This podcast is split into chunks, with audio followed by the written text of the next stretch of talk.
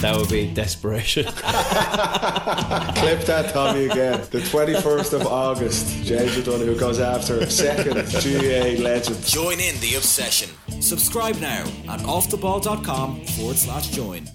The Football Daily on Off the Ball.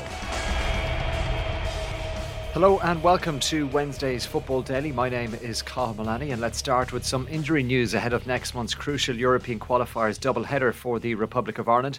And the Ireland captain Seamus Coleman has confirmed he won't be available for selection. The Donegal native says he's still some eight weeks away from being able to return to action. Coleman is continuing his recovery from a knee injury that he sustained in the latter stages of last season's Premier League campaign. He was stretchered off during Everton's match with Leicester City on the 1st of May and subsequently missed the remainder of the league season. He also sat out Ireland's qualifiers in June. And speaking today, he has confirmed that he won't be fit in time for that double header against France France and the Netherlands in September. Stephen Kenny's side resumed their campaign away to the French on the 7th of September before that meeting with the Netherlands in Dublin three days later. One player who might come into contention for selection for that squad is Aaron Connolly. The striker has struggled for form in recent years, but his decision to rejoin Hull appears to be paying off. Having returned to the club earlier this year, he has already scored three times this season.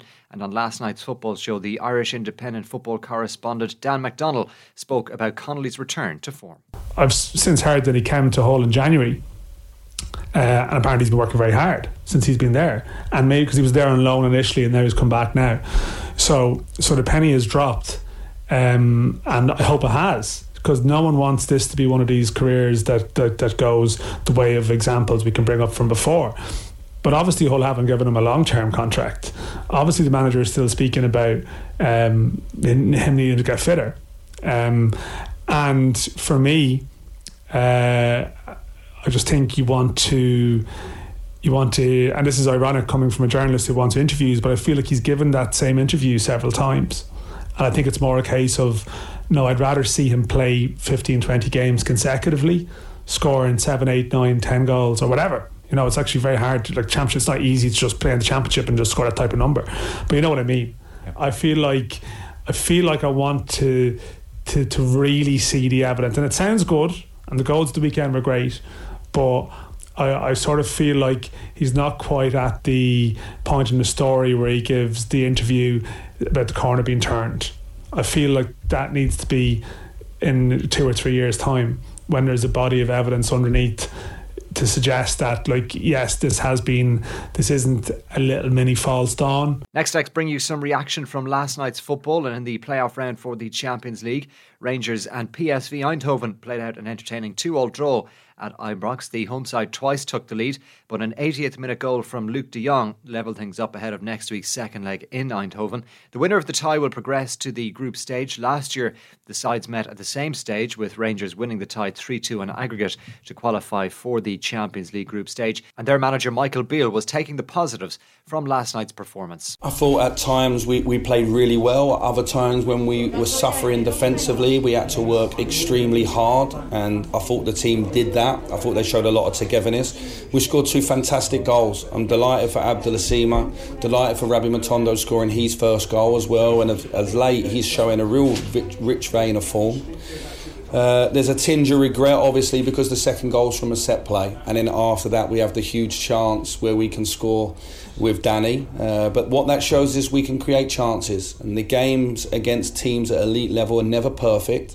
There's times in the game where I like to see us stay with the ball a little bit more and show a little bit more composure. But all in all, I thought the team put everything into the game tonight, and that's what we demand from them. That's what the fans demand. I think you could see everyone gave everything to the calls and next week everything's to play for. Um, and we've set next week up because we know we can hurt them and they know we can hurt them as well and the return leg takes place next Wednesday. Elsewhere last night, Antwerp beat AEK Athens by a goal to nil. Copenhagen were 1 0 winners against Rakow. There are three more ties getting underway this evening. Braga play Panathinaikos, Maccabi Haifa face Young Boys, and Molde take on Galatasaray.